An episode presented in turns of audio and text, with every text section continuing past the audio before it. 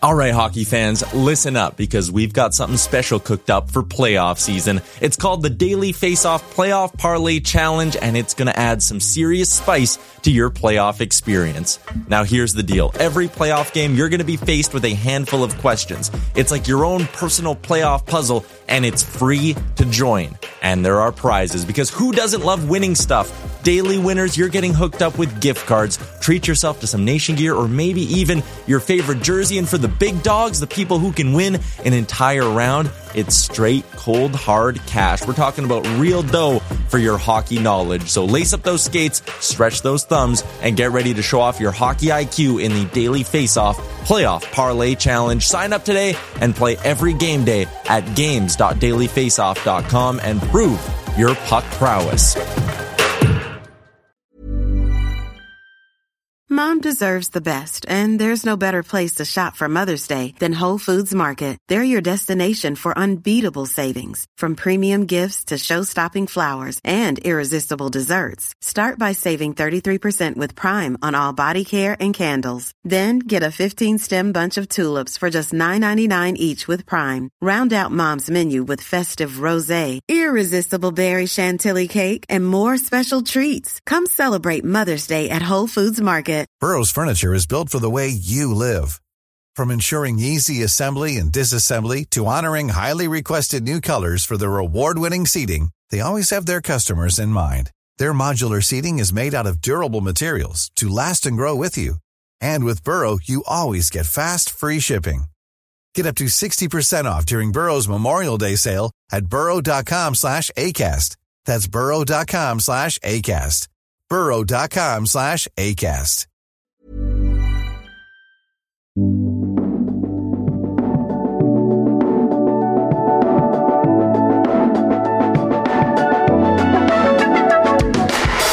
Welcome to the DFO Rundown podcast with Frank Seravalli and Jason Gregor on dailyfaceoff.com. Delivered by DoorDash. Welcome to episode 102 of the DFO Rundown. I'm Jason Gregor alongside Frank Seravalli, uh, Tyler Remchuk on, on, holidays. This week he's tired from the All Star weekend. He was uh, he was pretty busy. Frank, how you doing? I'm good. Yeah, Tyler had a lot of fun. Tyler had we were living vicariously through Tyler. Yeah, well, uh, I'm curious to see. Uh, I just want to know how much did he lose or win gambling? Because let's be real, that's I, the main I, reason why he went. All I know is that he, he sent me a quick text. Right, You know, he, he might have only been there a few hours. Like, hey, up a few hundred bucks. And I, I didn't hear from him since, so hopefully that means good things.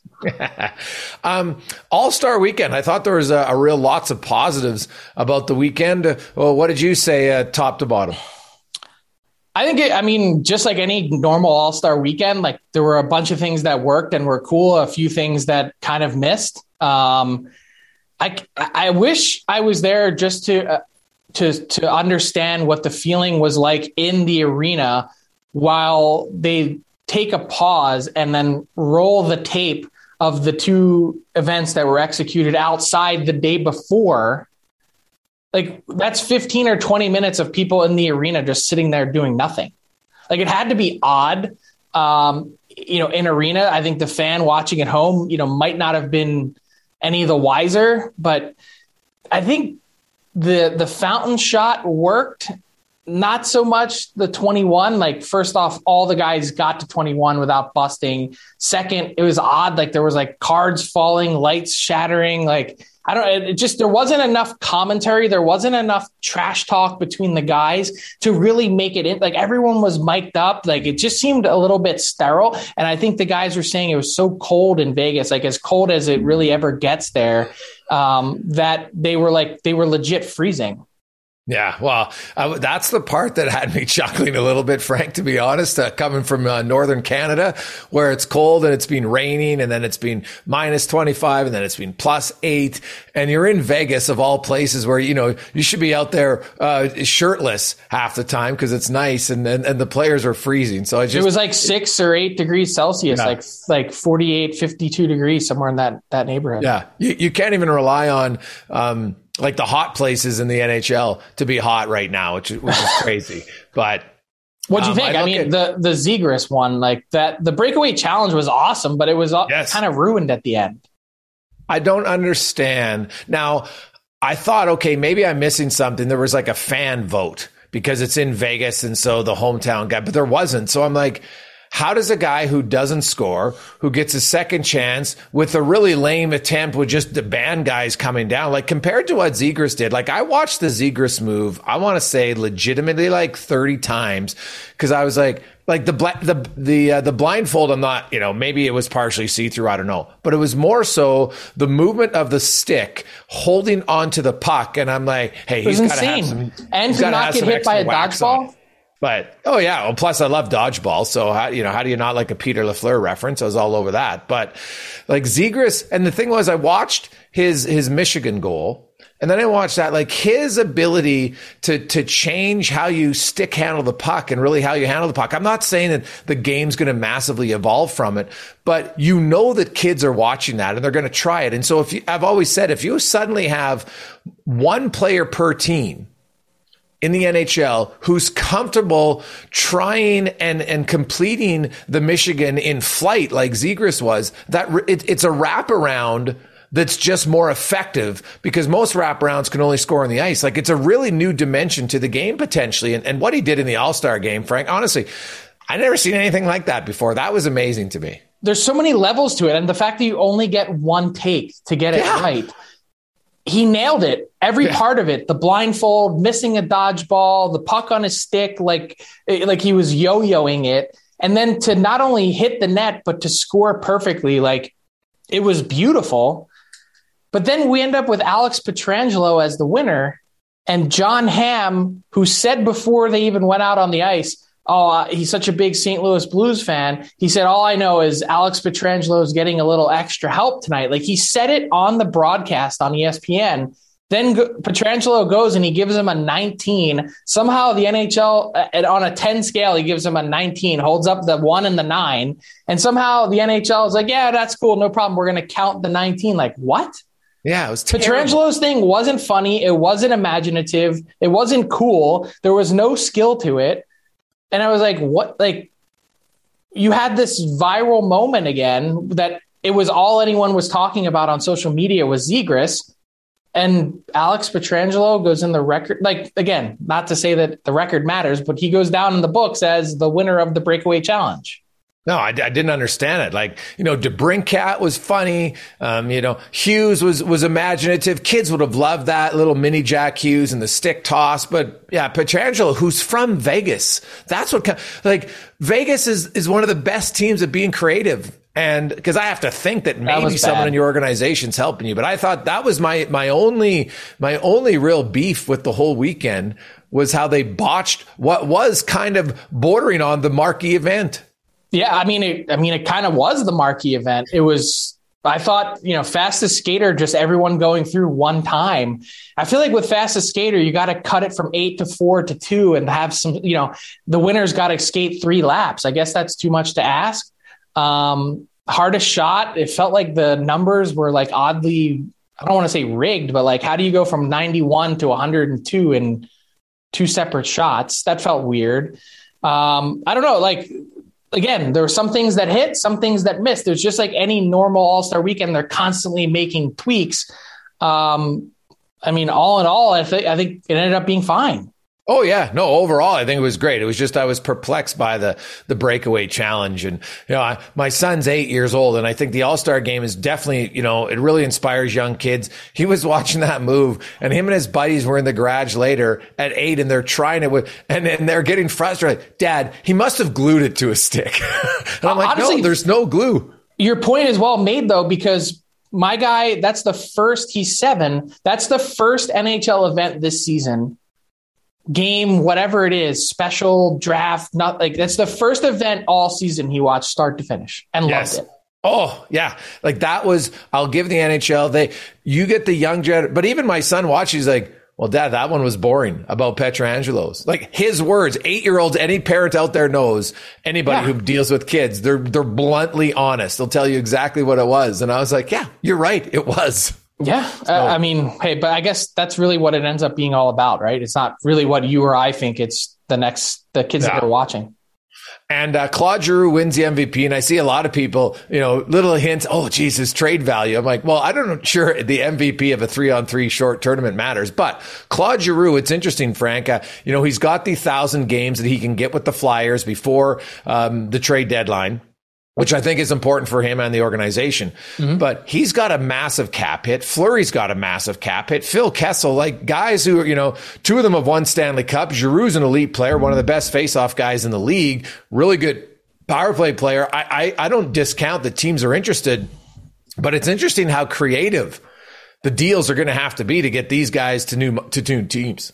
It feels like this is the year of the third party broker, the old chop twice. You're going to have to get some of these guys in order to make the cap hits work for 25% of what they're currently making. And so you do that by sending them to a middle team and a middleman and having them retain half as well, uh, in addition to the original team. And there's actually lots of teams that aren't in playoff spots that are quite capable of doing this. The Arizona Coyotes have already let everyone know, hey, we're willing to utilize our cap space, um, which is it's decent, but not you know, it's not a never ending supply of cap space.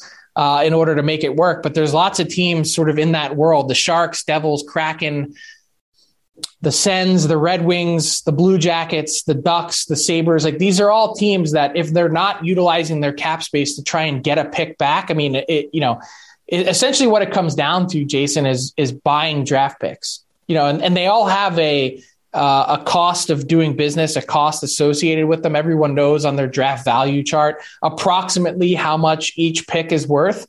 And you know that's an easy simple way for teams that have space that other, otherwise would not be utilized this season to then trade uh, some of that cap space in exchange for a pick well and the other thing frank is um, now th- this is not uh, scientific by any stretch of the imagination. It was just me um, looking at things, and there's been a change really when you look at the amount of impact free agents are making on uh, on contending teams. Like like look at Tampa Bay. Their deals were either drafts or trades. I'm not sure they had one free agent that played any significant role on their team. And even if you go back in the salary cap era, where I know free agency is still a big day in the summer, but I think teams, the importance of draft picks now, I wonder if team, if we're seeing a change, Frank, in teams recognizing that a free agency is not like that's where you go to overpay and get under delivery at the end.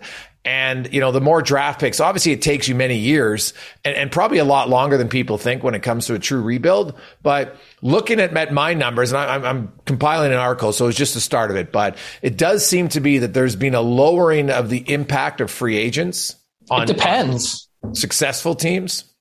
It depends on who you're talking about. Like, I think Artemi Panarin might go down as one of the best free agent signings ever. Yeah, but they but, but they've yet to win, is all I'm saying, right? No, but they're now in a contender window, and they have Artemi Panarin. Their window's just opening this year, and they have Panarin for four more years after this. Yeah, he could be the he could be the Chara. You're right, like Zdeno Chara for Boston, right? They won a cup in eleven at five years after they uh, um, they signed him as a UFA. But I think main- free agency has value for players that aren't necessarily you, you know you have your top top end guys the the 9 10 11 million dollar guys that rarely ever make it to there the true impact impact guys. And then you have that sort of you know window between 7 and 4 million dollars where guys i think to your point more often than not don't end up working out. Um, but then i think there's the value guys which i think is really the area where you can improve your team in free agency. Like you brought up the tampa bay lightning. Like if they win the Stanley Cup again this year for the third straight year, it's going to yep. be because of guys like Corey Perry and Pierre Edouard Bellemare that really helped that team get back on track. I mean, like you look at Perry and the value that he's provided for a $1 million deal. Like he's got 23 points in 46 games, 12 goals. He's on pace for another 20 goal season for a million bucks. Oh yeah. On a hey, team on, on, a, on a guy and a guy that has gone to how many straight finals? Yeah. But if you look, so okay, so let's say Corey Perry on a team that's won two, but like look at Colorado. Do they really have a big free agent that they've, uh, you know, now Darcy Kuemper, but that was almost because they lost their goalie, so they had no choice. That was a trade. Yeah. Uh, oh, right. It was a trade. Carolina, um, you know, you look at, at Tony DeAngelo is, is he's the best good. one, but again, yep. like the bargain basement values, yeah, right? right? Like Tony DeAngelo is one of the best free agent signings if you look at per value in dollar. But but I think know, really, if you want to highlight the idea that free agency isn't the way to build your team, look at some of the teams at the bottom of the standings. Yeah, that's really that's really where you're going to find it. You're going to see, um, you know, those types of players on five and seven and six million dollar a year cap hits that are really struggling. Yeah. And it's also, I, I was looking at the realistic timeline of, of a rebuild. And I think a rebuild, Frank, people think you could do a rebuild in two or three years. I think honestly, it might be eight to 10 if I look at the history of teams trying to properly actually rebuild. Right? Because I feel like the New York Rangers and their four are going to yeah, well, New York's New York's a little bit of an exception because of uh, you know they, they had a they had a short blip. They also, as you mentioned, you get Panarin right, and they got lucky in the draft lottery. Right, that that can change things. You got to get some luck on your side for sure. Steve Yzerman right? says pretty consistently that it takes five years. Yeah, he did oh. it in Tampa. He took over in ten and got them to the Cup in 2015. Yeah, but but it, he's not doing it in Detroit, and that team looks like he's in year three, and that team looks like they're going to be a playoff team by year five. Yeah, but keep in mind there was three years prior to that, right, where they kind of once yeah, you're that, championship. That's, that's not his pro. That's not his fault. No, but it's part of the rebuild, though. No, I get. I mean, I don't know. Like you could go back and look at the at the the cap history. Like I don't know that Ken Holland was really actively tearing it down. There were still a lot of contracts that Steve Yzerman inherited that he had to unload from Ken Holland. And, and Tampa Bay, though, you you would fair to say though the rebuild starts in 08 when they have Stamkos and then Hedman, right before he even gets there, because those are top two picks. Right, but I guess the other point is like, okay, so it depends on who you're drafting, right? Oh yeah, for sure. Like if you're drafting Auston Matthews or Connor McDavid, it's a two year to three year turnaround. But if you're getting, I don't know, Shane Wright, or if you're getting, uh, you know, pick another player that's gone number one that isn't a, a generational talent, then you're dealing with something different. Yeah, it all, like it's, a lot of it's just luck. Oh, well, that's a valid that's the Frank. biggest factor. Yeah, like I would, like I'm curious about a team like Ottawa or even a team like Montreal. Like people talking about how Montreal, yeah, you know what, they're just going to throw in the towel this year. I'm like, well, how are they going to turn around? Cole Caufield and Nick Suzuki aren't Matthews and McDavid. Well, to your point, they also are saddled with long term contracts that I, if you wanted to take it down to the studs, I'm not sure that you could. Yeah. Yeah, no. Gallagher, Anderson, Who's taking Mike Hoffman with two years on his deal? They probably should think about trading Tyler Toffoli. Um, you know, it, Jeff Petry, it's not going to be a challenge, but you're going to have to bend a little in order to make it work. And then you're dealing with Carey Price and his contract. Yeah, like the top teams, like look at look at Detroit. They were top for what, 25, I can't remember how many years it was, 25. 25 straight years, I think. Yeah. yeah. And it's been now what, 7 years they won't make the playoffs. Look at Chicago. When was the last time they made the playoffs? And do they have building blocks that make you look like they're suddenly going to make the playoffs again? No. Yeah. So it's it's an interesting one. I just I look at I think I don't the, know, but I I guess what I'm saying is I'm, I'm I'd, I'd have to read your story to really dive in, and I'm, I'm yeah. I guess I'm combating against your idea of eight to ten years.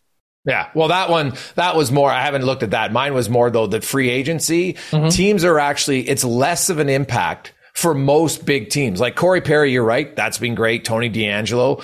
But those are almost like Corey Perry is a free agent, you know, is under a million bucks. He's coming there because he's a veteran on a team that's won two Stanley Cups. He just has to fill a role. If you go in free agency looking to have somebody that can, uh, can be a, a star for your team, like look at even Toronto. Toronto went out and paid huge money for John Tavares and they've yet to win a playoff round.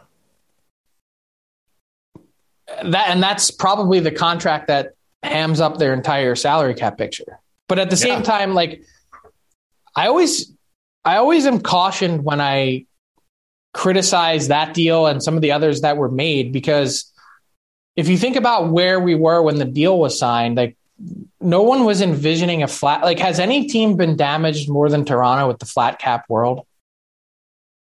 like we were all expecting a you know a three to four to five percent increase every season. Had we not been in the flat cap world, like what would the salary cap be at this moment? Had we not, you know, hit the pandemic? We're talking about a cap somewhere in the 90s. Oh, probably, yeah.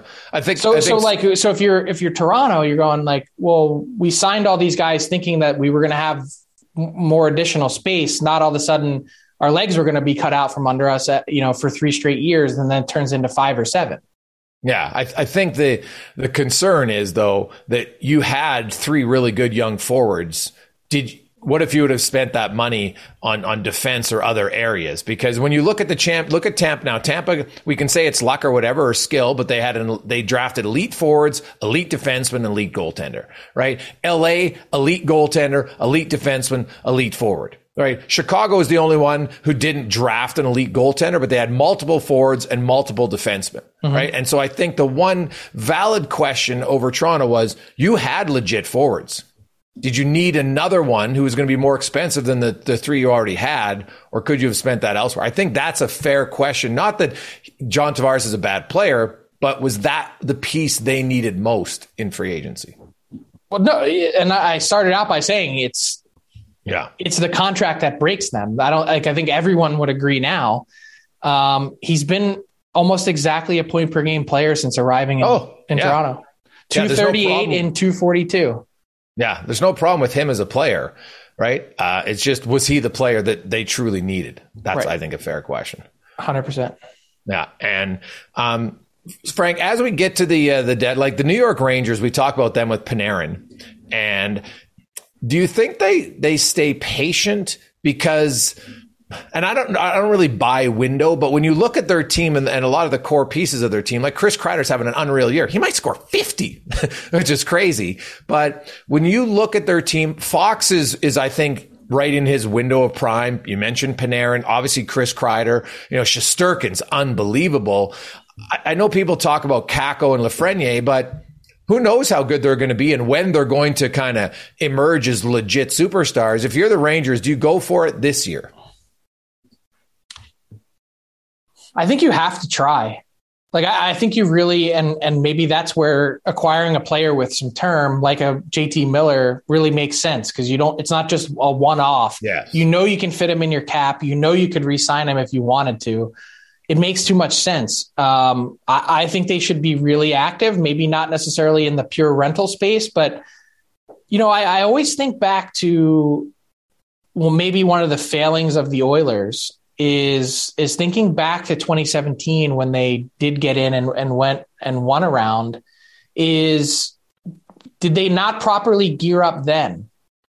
Like, not saying they they would have won the whole thing, but did they maybe take that year a little bit for granted and say, "Hey, we're building towards this, and we we think we'll eventually eventually get to this," and then you never really know what happens. You know, the wheels fall off, and you don't make the playoffs the following year, and then what? Two years. Yeah, two. But but that's kind of that proves my point, does it not? That maybe they should have taken the, the opportunity that they had then a little bit more seriously.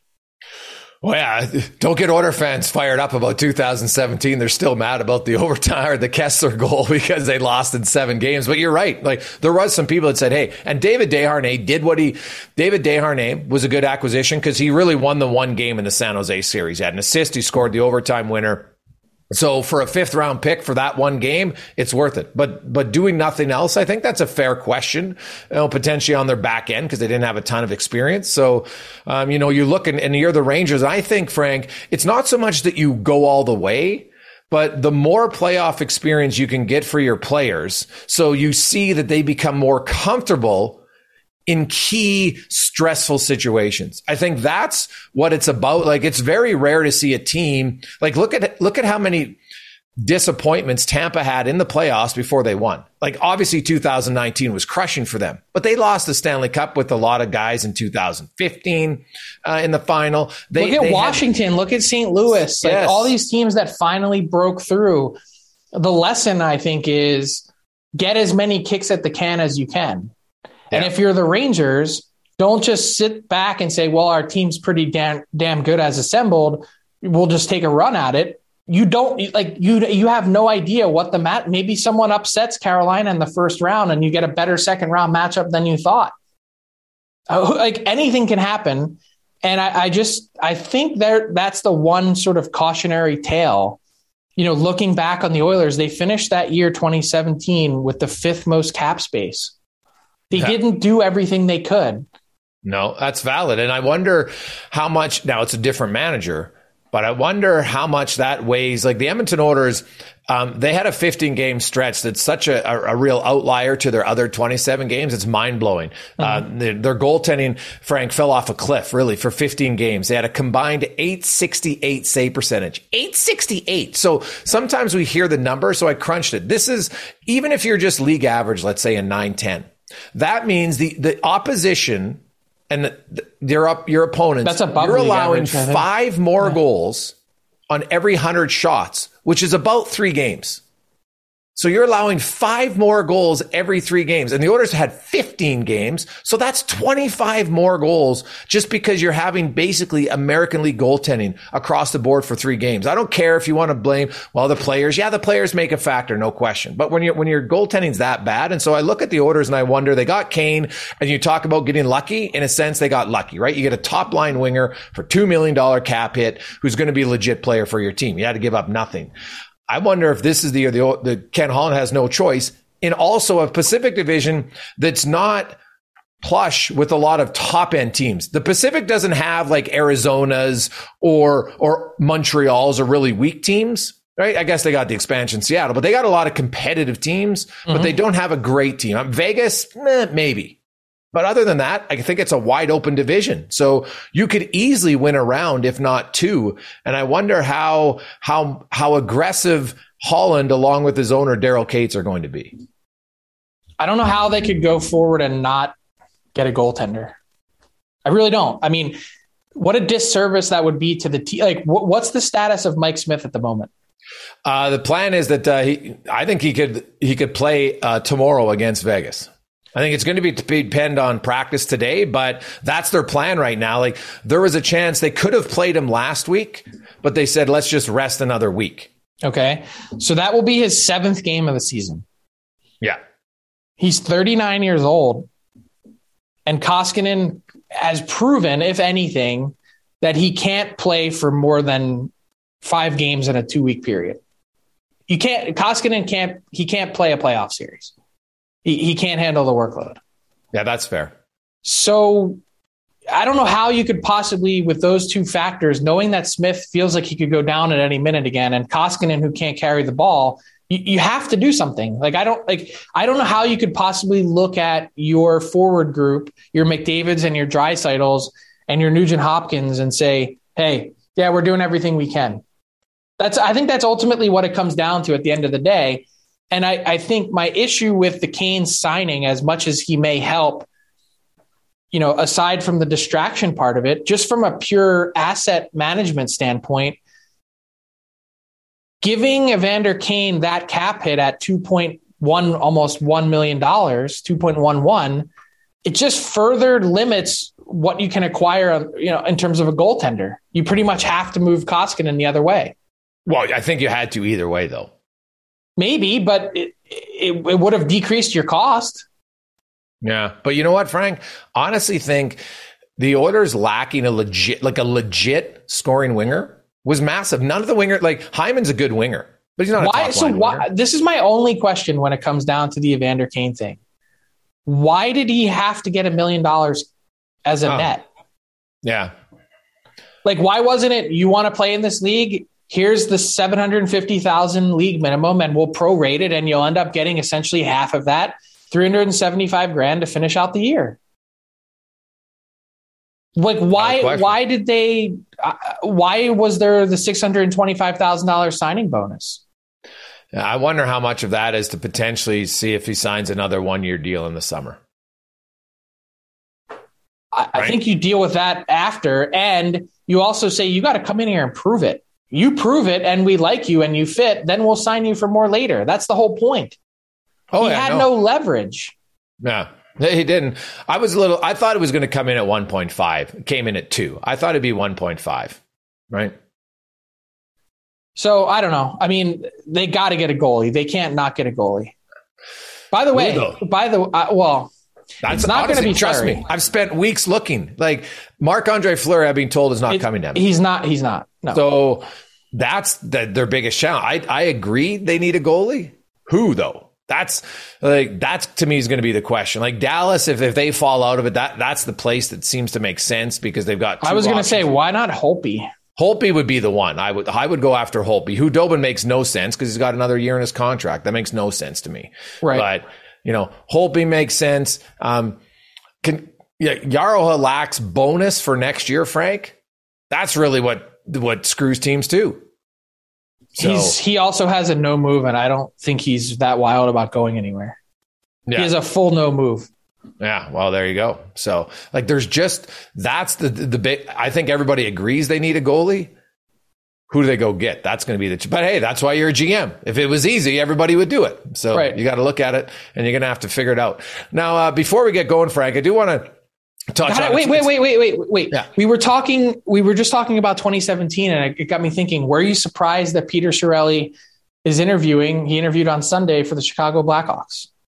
Well, no, the the NHL, Frank, um, the NHL like likes to, and I know people use the word recycle, and they recycle coaches and GMs for a few reasons because there there's a lot on the line for anybody when when you hire someone who doesn't have experience and you don't know if they can win. And so Peter Chiarelli was an absolute tire fire in Edmonton. No one debates that. Heck, I think if, if you gave Peter true serum, he would say, yeah, I made some really bad moves. The Griffin Reinhart trade in itself might be the worst move they made of all the moves. I don't. I, uh, I, I was going to say we could have a long debate about that because oh. I don't know that that's the case. I think Strome for Spooner is is horrendous, especially given. Then, then what about Koskinen?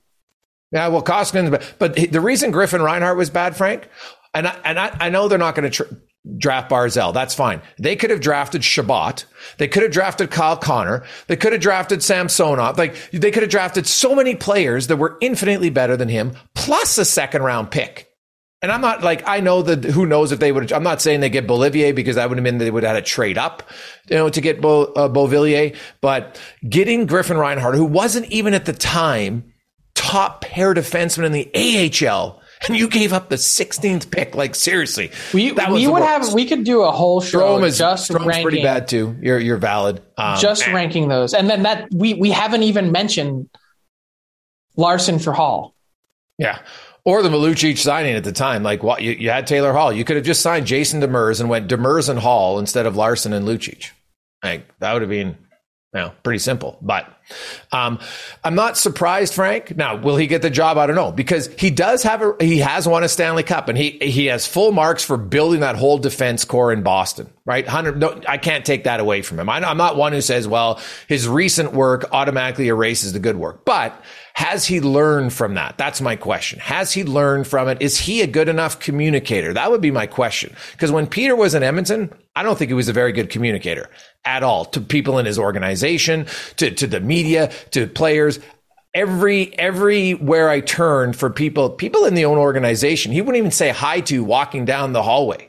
What? So that to me is, did he learn from that that said, hey, you know what? Maybe I was too big for my britches because I won a Stanley Cup. I thought I knew everything. I don't know, but I'm not stunned. I'll probably be surprised if he gets the job though, if I'm honest. Yeah, I don't. I don't think he's going to get the job. And sources indicated that Peter Chiarelli also interviewed in Anaheim as well, but um, it was early in the process, and I don't think they ever viewed him as a serious contender. So it's interesting that Chicago is taking a little bit of a different tact with this. That they are announcing who they're interviewing. You know, they mentioned Scott Mellanby. I think Eric Tulsky from the Carolina Hurricanes is a very legit candidate. Um, you know, I, I'd be knocking down doors to try and get someone like Eric Tulsky running my franchise. I'll say this, Frank. I think it's a, a wise decision by the Chicago Blackhawks. NFL teams do it all the time. And there's no league in North America that f- they their fans like they drink the Kool-Aid every day. They crush it in the big jugs. When you give your fans as much information as you can, here's the seven guys we interview because the worst is it comes out afterwards. Hey, you know what? Rumors in the NHL. Oh, they, they interviewed this guy. Then six months later, someone's like, well, actually, no, they didn't interview that guy. Why not? Why not say, hey, here's the six we interviewed we ended up with this guy. Now you can have people that are going to debate, well, why didn't you hire? Some people might say in Chicago, well, if they hire Tulowitzki for argument's sake, right? Well, why didn't you hire Chiarelli? It gets people talking about your organization, which is that keeps them engaged. I, I don't think, think there's any harm to it. it, it no, it, I think it's a great decision. People like me from constantly poking around trying to get information that they that people don't want out there. Yeah, no, I applaud them for for all the bad decisions they made. I would applaud. This is the smart decision, and I would I would think more NHL teams moving forward should do it. I think they have a couple more interviews to conduct. I think they're going to end up with somewhere around five to six candidates when it's all said and done. That includes Kyle Davidson, who was the first person to interview. Yeah. Now, do you think he's still the favorite? I think so, just because I think there is a comfort and a almost like a devil you know type of feel that he's been very communicative. He's been upfront. He's involved the owners and the the team president Jaime Faulkner in all of the decision making and thoughts. I think he's sort of been waiting to put his own stamp on the team. Um, and I think the deadline was going to be one of those avenues if he was still in charge as the interim that he would have gotten an opportunity to do so. But I think just hearing Eric Tulsky in the mix makes me wonder because, you know, as much credit goes to Don Waddell for his job managing Tom Dundon, the owner there, and managing up. He's, I don't know that there's anyone better in the league at it that Eric Tulsky has really been the brains behind the operation and a big reason why the Hurricanes are right at the top of the standings in the East. Now, speaking of the Blackhawks, Frank, uh, twofold. Of course, uh, there was the, the, the Rocky Wirtz. Um, I really don't understand what he was thinking to a very easy and fair question from Mark Lazerus at their uh, town hall. Um, Bettman's reaction, and then the news coming out today that they fired a longtime uh, head athletic trainer uh, DJ Jones for allegations of sexual harassment uh, to a member of the team's ice crew. He was with Rockford for, for 16 years and supposedly he got let go in November. T- two very different stories. But when, when you're the Blackhawks and because of the recent history, is, are you surprised at all? And I know it's an American League affiliate that there wasn't even a press conference in November, say not a press conference, but a press release saying we have released DJ due to uh, these allegations. We take it very serious, but it had to come out two months later. What do you make of that? Anything? It's uh, yeah, three months later. Um, not really, and I know that a lot of people want to point to the Blackhawks and say this is a team of villains. They're all, you know, they're the whole organization is is corrupt. Is there's something wrong with leadership and and watching Rocky Wirtz and his outburst? I don't know that you'd be wrong um, with that assessment. But I think you need to be careful in terms of pointing fingers and painting with a really broad brush because, for one, there's like for every player in this league, and there's 700 and some, there's like three or four times the amount of support staff that's around a team. You're talking 2,500, 3,000 people that are interacting with just at the NHL level alone there's bound to be a few bad actors or bad apples in all of them. Um, the fact that this person ends up in Chicago and and worked for the Rockford Ice Hogs, like I don't really know what one story has to do with the other, other than like if if that per, if that trainer worked for pick a random team in the NHL, the Florida Panthers, like does that story even make a headline? No, but I probably not. But I think the difference is it's more so that you could have been in front of the story, right? And just if you're if you but how many perceived, teams would be announcing an AHL firing? That's my only question. No, I, I agree, but this team, because of what happened, because of them you know, all the allegations of covering up what, what happened to Kyle Beach for a long time and knowingly trying to cover it up that they, and hey, they did the right thing, but it was almost like, it was like they didn't want more news. And when you look at Rocky Wirtz, and by the way, his own son, Danny Wirtz, I give him credit. He tried to stop his dad from making an ass of himself, you know, and, uh, you know, dad tried to, you know, the power move to his grown son at, at that town hall, which, because you could tell Danny was just like, no, no, no. Like he wanted to ask the question because the because question, they've actually done the work. Yes, that's, that's what I agree. my that's my issue is that Yes. the Blackhawks have implemented a lot of different policies and have gone way above and beyond what the NHL has asked of them and have been in in direct communication and have sort of been at the forefront in terms of being leaders in that space since then. Danny Wirtz is the guy with the boots on the ground every day. Rocky Wirtz is the chairman that's sort of you know, I don't want to say out of the picture, but he's not as heavily involved. Danny's the CEO of the team, the chief executive officer. And so he's he's doing the work and sources indicated to me that he had a very emotional meeting with Blackhawk staffers the following day saying that this was the most disappointed he's ever been in his dad. That Oh. it was something that obviously really upset him and the team and and I think they realize now the damage that it's done. But I think that's what's a, what's problematic or, or probably most upsetting for the Blackhawks is that they've actually been doing the work, and a, a thirty second tantrum from Rocky Wirtz over something that he, uh, he was he was it was a tantrum over something that wasn't he, he made up in his own head. Yeah, I agree. I agree. Um, and but that's why, and the black be, because they have more lights on them, and and I agree with you. There's lots of people that that aren't deserving of the lights, but they inherited the problem, right? It and guilt by association, whether that's fair or not. And so I just wonder if, in the case of Rockford, had they sent out the release, this is what we've done, people be like, wow, they're taking this serious because, as you said, Frank, no team ever does that, right? Can they you legally announce. do that? Like, can you legally send out a press release saying we fired this person for this reason? Well, if there's cause, I think you could. That's a good question. Like to ask. A, I don't know the answer to it, but I'm just thinking: is there something relating to defamation? I, I, I don't know. Well, but if it's true, it's not defamation, right? But do they had had they proven it? I guess is the point, or is Yeah. it just that an allegation was made and they washed their hands of it?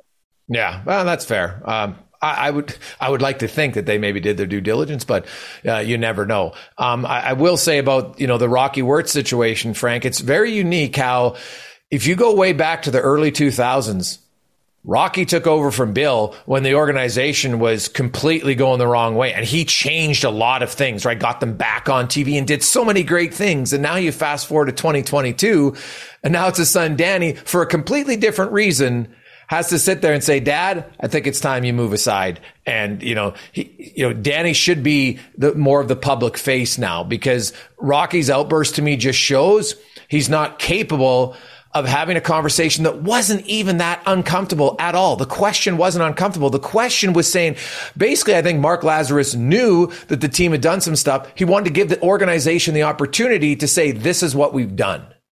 And, and Wirtz completely botched it. I, I mean, I think Sheldon Kennedy said it best. This type of behavior is exactly how people get hurt. The whole panel was frozen in fear to speak up. That's a quote from Sheldon Kennedy. This is the exact behavior that needs changing, period.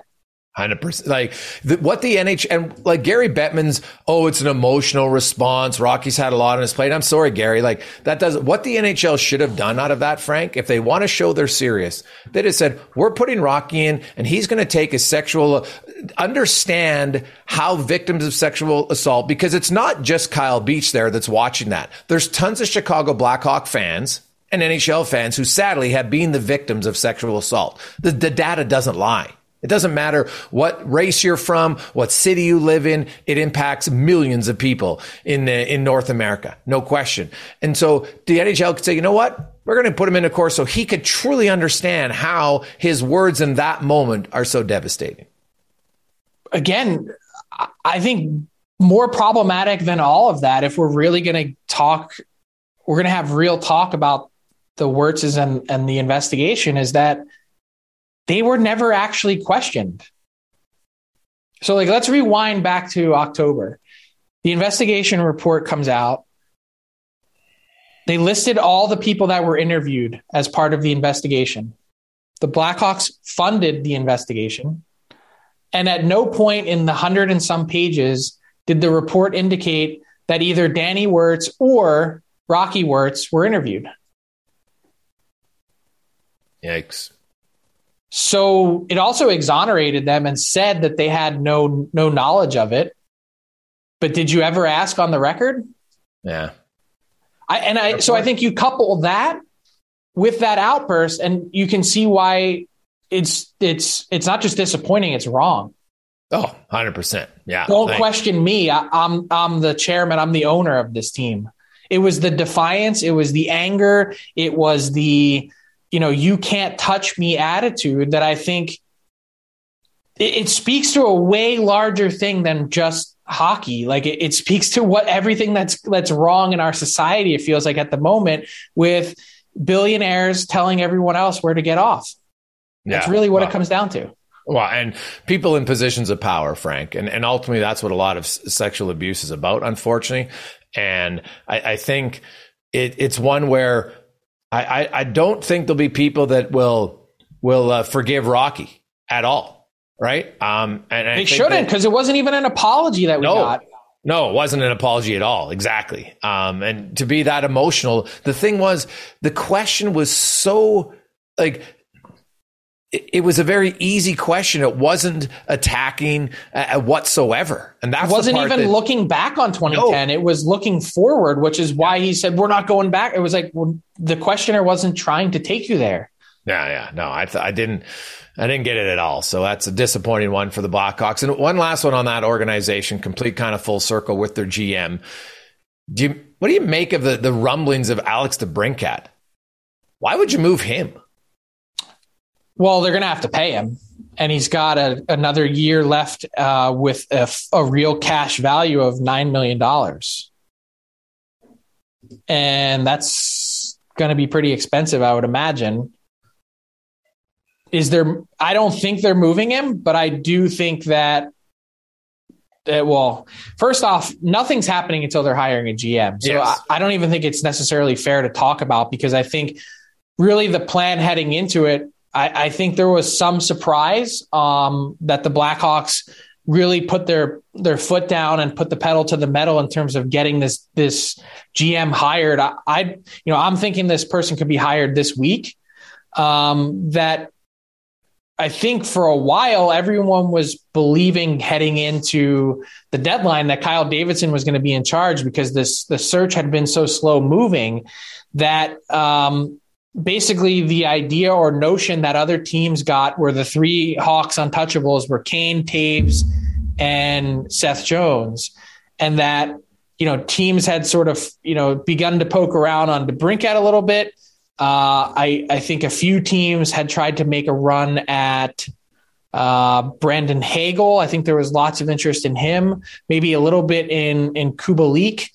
Um, but that's you know the prices I think were were really high to get really really high to get players like DeBrincat and, and uh, Hagel. Well, Frank, uh, lots to discuss and digest on this pod. Uh, we have a special guest I'll let you get to in a second coming up on uh, on Friday. Uh, this edition, of course, uh, brought to you by DoorDash. NHL hockey is back tonight. You don't want to cook? Get DoorDash delivered. All your favorites, go to DoorDash and uh, they will help you out. Um, for me, everybody has uh, their own different favorites, Frank. But uh, still, uh, I'll be honest, I, uh, I used it for taco time the other day. Oh, not gonna lie, haven't had a. Soft. What's your taco. ideal taco? I just like a soft taco at taco time. But like you go, so you go beef, uh, and then what are your toppings? Oh, beef. Um, I don't like tomatoes on it, so I will go. Uh, I will go lettuce. I like avocado now on my taco. I'm a big fan of avocado. Uh, sour cream. The uh, the hot sauce they have at Taco Time. I don't know what's in it, but it's sick. And I uh, that's that's probably about it. Yeah, I don't like a ton of and cheese. Obviously, I like, I'll go with extra cheese if I can. Like mm. when I make homemade tacos, Frank, I put on uh, I put on a few different cheeses because my, my wife and I we like to try a lot of different cheese. So um, coconut gouda, I tried it on a taco at home, top notch. How very gouda. cheesy of you. Yeah. and uh, who do got coming on Friday? That would be Bayne Pettinger of CAA Sports, the NHLPA's only openly gay agent, uh, and more to the point, uh, just uh, someone who's really made a lot of inroads, is is close and tight with a number of NHL players, and so looking forward to having Bayne on to tell his story and talk about his journey, and uh, and let's talk a little hockey as well. Oh, it's going to be fun. Uh, games are back. And man, the next few weeks for some teams, you got teams playing anywhere from uh, seven to eight games in the next two weeks. It's uh, for some teams. Meanwhile, the Sharks don't play until Valentine's Day. So odd schedule is they allow the teams who have played a lot of games to rest and the teams who are down like 42, 43, they're going to play a ton. So it'll be interesting to see uh, the next two weeks how that unfolds. Frank, have a good one. Uh, we will talk to you on Friday. Thanks for listening to the DFO Rundown with Seravalli and Gregor. Keep it locked on dailyfaceoff.com and subscribe wherever you get your podcasts from to never miss an episode. Delivered by DoorDash.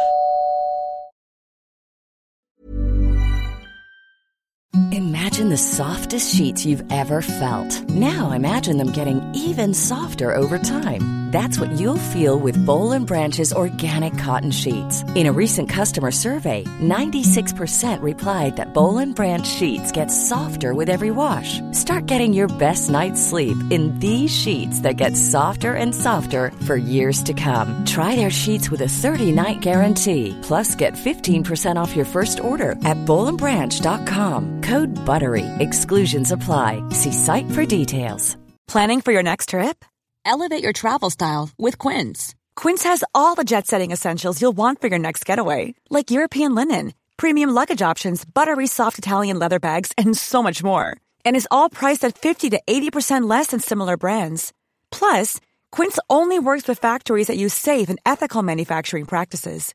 Pack your bags with high-quality essentials you'll be wearing for vacations to come with Quince. Go to quince.com slash pack for free shipping and 365-day returns. Mom deserves the best, and there's no better place to shop for Mother's Day than Whole Foods Market. They're your destination for unbeatable savings, from premium gifts to show-stopping flowers and irresistible desserts. Start by saving 33% with Prime on all body care and candles. Then get a 15-stem bunch of tulips for just $9.99 each with Prime. Round out Mom's menu with festive rosé, irresistible berry chantilly cake, and more special treats. Come celebrate Mother's Day at Whole Foods Market.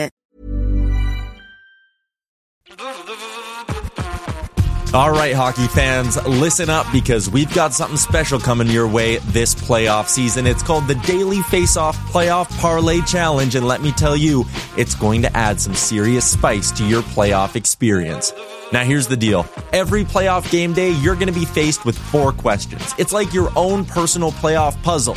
And here's a sneak peek into some of those questions we'll be firing your way. First up, you got to pick the winning team. That sounds simple, right? But there's more. You got to decide if the total amount of goals in the game will be over or under a certain amount, and that's where the real strategy starts to kick in. Next up, you're picking who's going to find the back of the net first, and you're going to want to be careful because that's one that could be cooked early on in the game. And finally, you got to predict which period is going to be the highest scoring. Will it be a barn burner in the first, a shootout in the second, or a nail biter in the third? That's up to you to decide. Now let's talk about prizes because who doesn't love winning stuff? For the daily winners, you're getting hooked up with gift cards to treat yourself to some fresh nation gear, and you might even win a jersey from your favorite team. And for the big dogs, those who can win an entire round, it's straight, cold, hard cash. We're talking real dough for your hockey knowledge. So lace up those skates, stretch those thumbs, and get ready to show off your hockey IQ in the Daily Faceoff Playoff Parlay Challenge. Play now at games.dailyfaceoff.com and prove your puck prowess.